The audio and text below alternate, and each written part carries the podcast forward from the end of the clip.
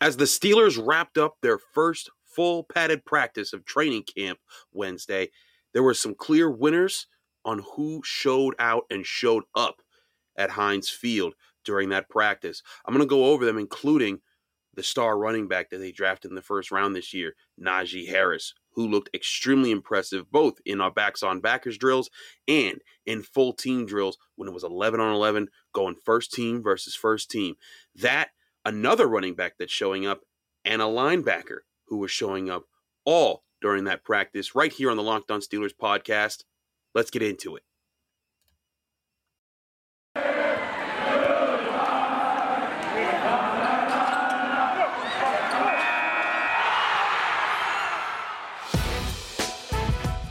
It's the Locked On Podcast Network, your team every day.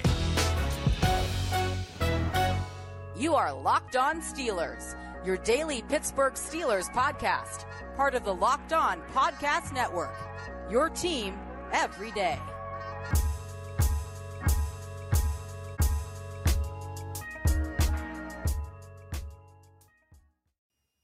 Welcome to the Locked On Steelers podcast. I'm your host, Chris Carter, bringing you your daily dose of all things on the Pittsburgh Steelers. As always, if you're enjoying this show on YouTube, please hit the subscribe button on our YouTube channel.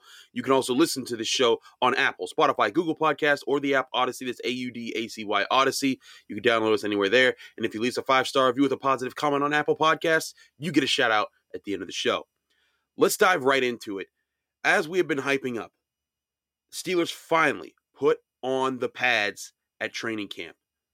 There was physical contact, there was excitement, there were fans in the stadium, which was really awesome to see.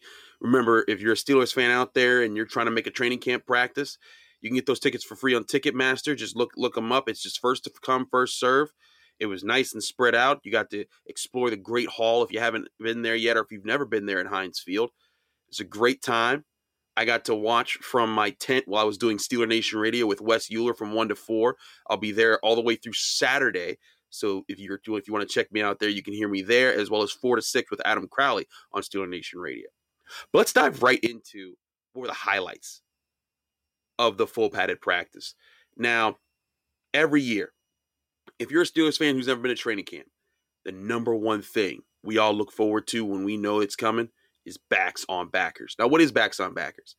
It's a series of drills where everybody's going off into different groups and you're seeing each group's offensive group go against the matching defensive group.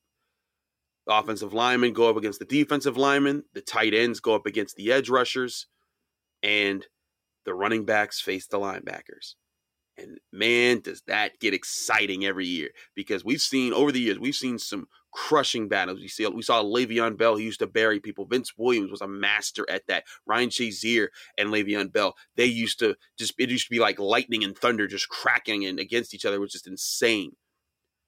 But this year, there's no Vince Williams, no Le'Veon Bell, it's a new face in Najee Harris. So there's a lot of there was a lot of questions like who's going to get matched up with who. Najee Harris came out and showed up and really impressed Mike Tomlin. Not just for burying anyone, but for his attitude to get in the mix. The first time he ran backs on backers, he went up against Marcus Allen, Steelers safety that has kind of rotated into the linebacker group because he's more of a box safety that's not as rangy, but he likes to be physical. The first time they go up against each other, Najee kind of wins, but not all the way. But it's a good mix up. Like, you know, the two guys, it's an admirable effort from both. And immediately, Najee says, run that back. I wanted to get. And Mike Tomlin, you can see the smile on his face. He and he said afterwards, it's like, I like that kind of stuff. But that's what Mike Tomlin lives for. He's all about seeing who wants to get into the hitting, who wants to get into the the the deep part of football, the hard parts of football, who gets excited for that kind of kind of stuff, because that shows him that you're a football person that you're really about your craft, that you're really about doing the things that this team's going to need you to do. Najee Harris, the next time around, did much better, crushes Marcus Allen, and looked really good doing so. Now, to understand, backs on backers isn't Oklahoma's. They're not charging at each other and full on tackling each other. It's basically like the running back is in protection and the linebacker is blitzing. And so the running back's job is to stop the, the linebacker from getting to a coach who's standing there as the you know being the you know artificial quarterback of the drill. Najee Harris stood stood him up, and there were some good there were some good matchups all around. Everyone kind of had like their interesting moments, but Najee Harris was the one that everyone was looking at. And then at the end of the drills, they brought him back up and they put him up against Robert Spillane, who, as you know, crushed Derrick Henry last year in that Titans game. And they're expecting him to kind of be that guy that works underneath of Devin Bush at the linebacker group this year. To go in, be physical, hug blitz, which, if you don't know what that means, basically they're reading the running back. And if the running back's staying in, you go blitz and you crush the running back and get to the quarterback or play underneath coverage. So matching up with Robert Spillane, who's basically going to take on the Vince Williams role this year, he did very well and he stoned Robert Spillane. Didn't like, you know, pancake him or anything, but he stood him up, held his ground, and made sure Spillane couldn't get to the to the quarterback. And when that happened, Ben Roethlisberger ran over, jumped up, and shoulder bumped Najee and was all over him and celebrating because Ben Roethlisberger saw this guy can block because he knows with this year's offensive line, with how young it is, with how they've never played together before, and really none of them have ever played in the position that they have been, that they're about to be in with the Steelers for a full season. There's a lot of questions about protection. And even though it's Ben's back and he sounds confident and he's looking good right now, you know, in the back of his mind, he's like, man, I don't got Dave DeCastro. I don't got Maurkice Pouncey. I don't got Villanueva. Ramon Foster's retired. My whole line's gone. Man, I, am this is going to be interesting. But seeing Najee Harris come up and make a block like that as a rookie, that had to excite him. And then when they went to 11 on 11s, first run play they call, first play they call is a run to the weak side.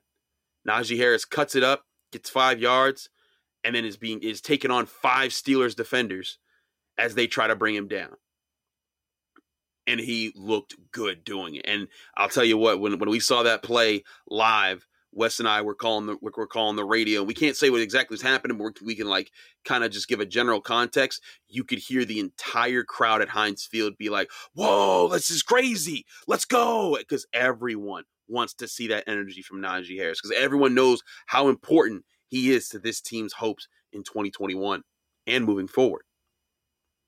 Now, it should be noted after that gain of five yards, the defense put the clamps down. And this is what I told y'all was going to happen.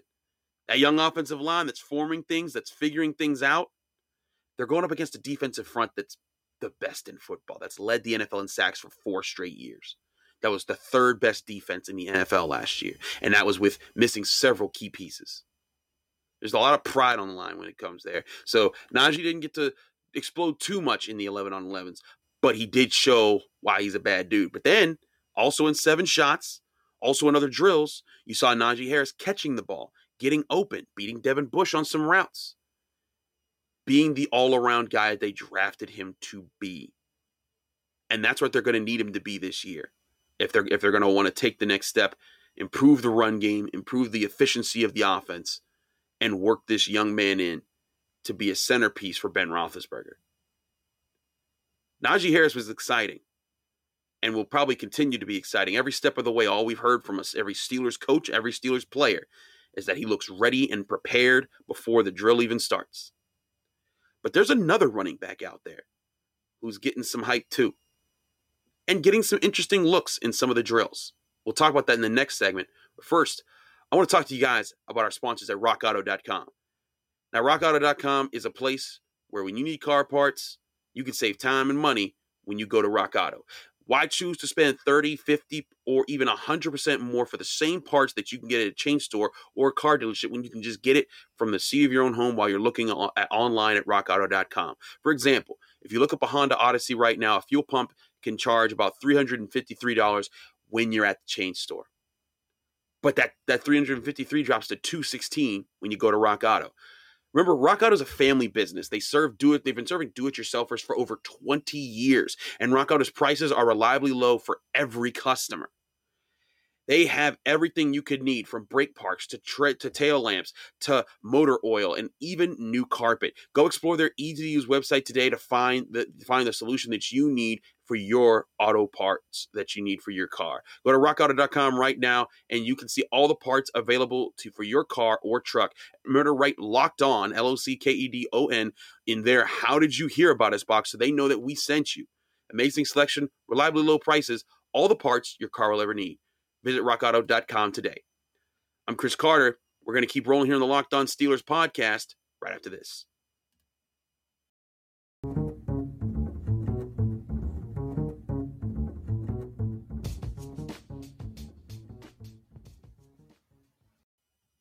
Back here on the Locked On Steelers podcast, I am your host, Chris Carter. Remember, you can follow me on Twitter and Instagram at Carter Critiques. Let's get to talking about still about this running back situation. Now, we talked about Najee Harris. You know how important he is. But you also know there needs to be a second option. Running back is a very demanding position. It, it's going to demand a lot of contact. It's going to be times when he needs to take a break. It's going to be games where he might be a little too banged up to play. And we saw with last year, James Conner's gone. Benny Snell didn't really show that he was the answer. Anthony McFarland really, really didn't get a chance. So who's going to be the backup options for Najee Harris? And how will they even be used in the Steelers offense? Well, we're starting to get a little bit of sense of that. Now, we're not allowed to report, as reporters who, who attend training camp, we're not allowed to report what we see in the pre when they're doing the walkthroughs because that's private information, that's stuff that can't go out. But now the Steelers have done some open practices and fans were able to videotape it and tweet it and see what they and you know from the stands and everything. We can't talk about what we saw there. And I'll tell you what, you're seeing Anthony McFarland getting worked in quite a bit. You can see this guy. Remember, they drafted him in the later rounds last year out of Maryland. Didn't really get a chance to, to work. And it was a little also unfair for Anthony McFarland as well as every other rookie in the Steelers training camp last year because they didn't get a preseason. Now, Chase Claypool and Alex Highsmith obviously made the best of it, but not everybody can play like those guys. But Anthony McFarland was is was a guy that was kind of you know the afterthought last year in the backfield, but now he's getting a little bit more of a chance. You're seeing him line up in different spots in the offense, and he's getting some handoffs, but he's also getting some targets in the passing game. But they're also finding ways to work jet sweeps to him. Remember, this is Matt Canada's offense now. The new offensive coordinator that took over last year was the quarterback coach. And Matt Canada was once the interim head coach at Maryland when Anthony McFarland was having his best days. If you go at his college tape, he blew up, I believe it was against Ohio State for a game. But he's had he's had he always flashed, hey, he's explosive. When he gets in space, he's very dangerous. But he had to bulk up. And one thing he revealed after practice was over is that he did bulk up about five pounds because he knew he needed to get stronger. He also needed to work on his vision. He said he's still working on his vision and his patience and understanding the reads as far as what keys he has to pay attention to. Now, remember, if you're a running back in the NFL, when we're talking about keys you need to read, generally every position has a key to read, something to focus your eyes on and make sure that you want to react to this thing that, that, that we're having you watch right here. But running backs, it can be very complex because not only do you have to pay attention to how the defense lines up you have to know what your offensive line is doing you have to know what their what their normal processes are and how they work through a play what concept you're running behind. And then you need to know need to learn how to use that patience that you're gonna that you're gonna see and say okay when do i explode through the hole? Which blocker do i follow?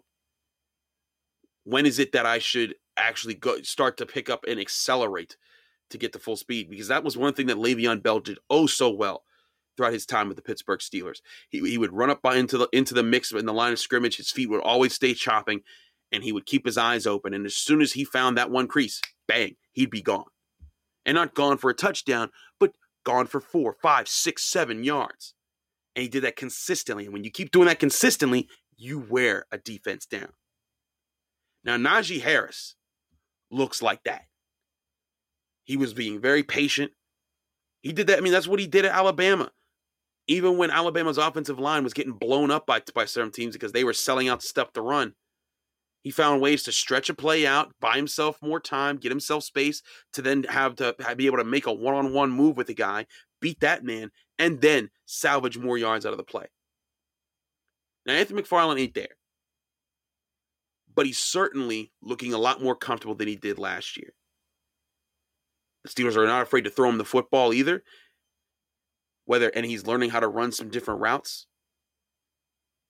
And again, it's not just simple handoffs they're lining up kind of along the line of scrimmage like a tight end, like an H back, motioning him around, moving him around. And this is where Matt Canada's genius comes into play as an offensive coordinator at times. He looks for mismatches. He looks for places where he can maximize. I'm getting our player who's very good against their player who's either not very good or will be in in a compromised position. That's something he did at Pitt for many years. And I've talked about this in the podcast a lot over the past offseason.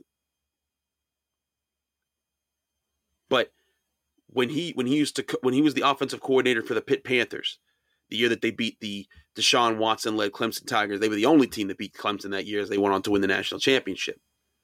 Their offense worked because he used jet sweeps. He used ways to say, hey, we're going to isolate this defensive end over here. We're going to force him to make a very tough decision to either commit to one thing or commit to the other. And if he commits to one, we have a chance to read it and react to it and get around him and then have a big play. Those are the type of things you can force when you have good athletes on your offense.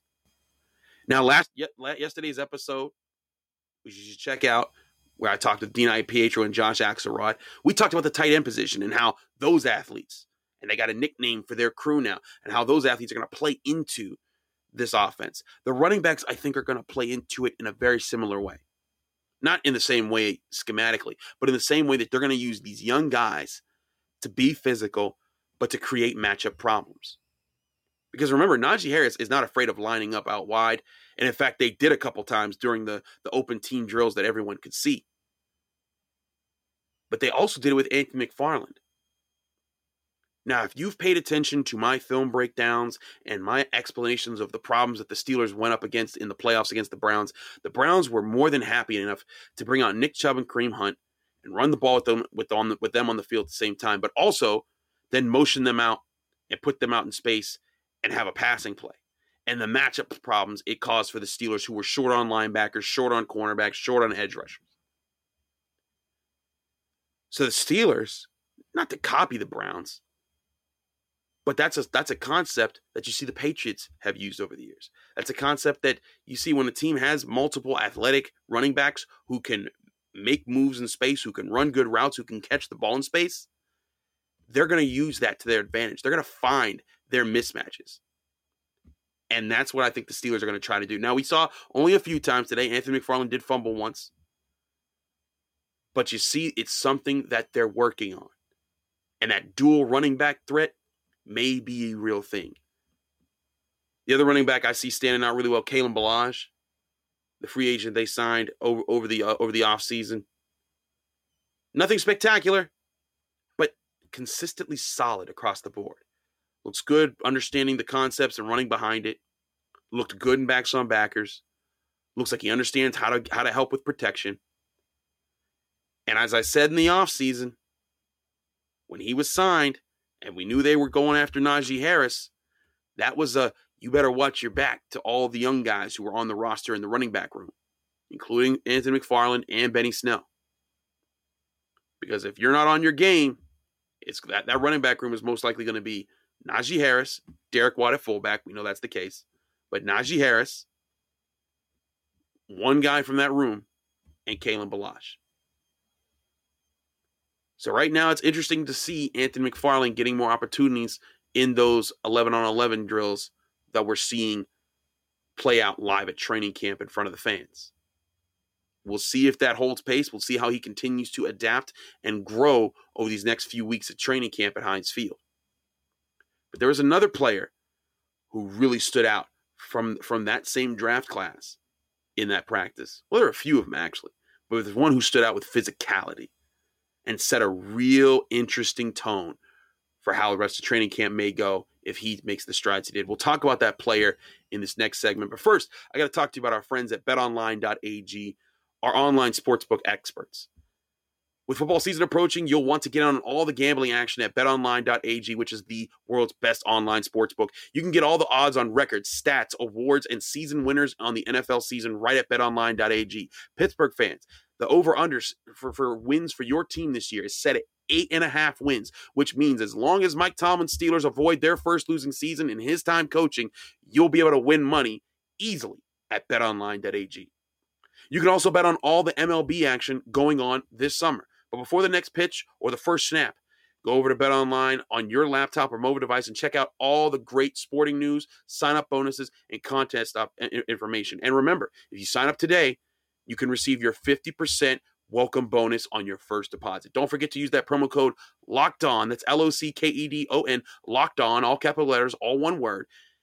And then you'll be able to reap your 50% welcome bonus on your first deposit on betonline.ag. And that is betonline.ag your online sportsbook experts. I'm Chris Carter here on the Locked On Steelers podcast. We right back with another player who impressed in the first day of pads after this break.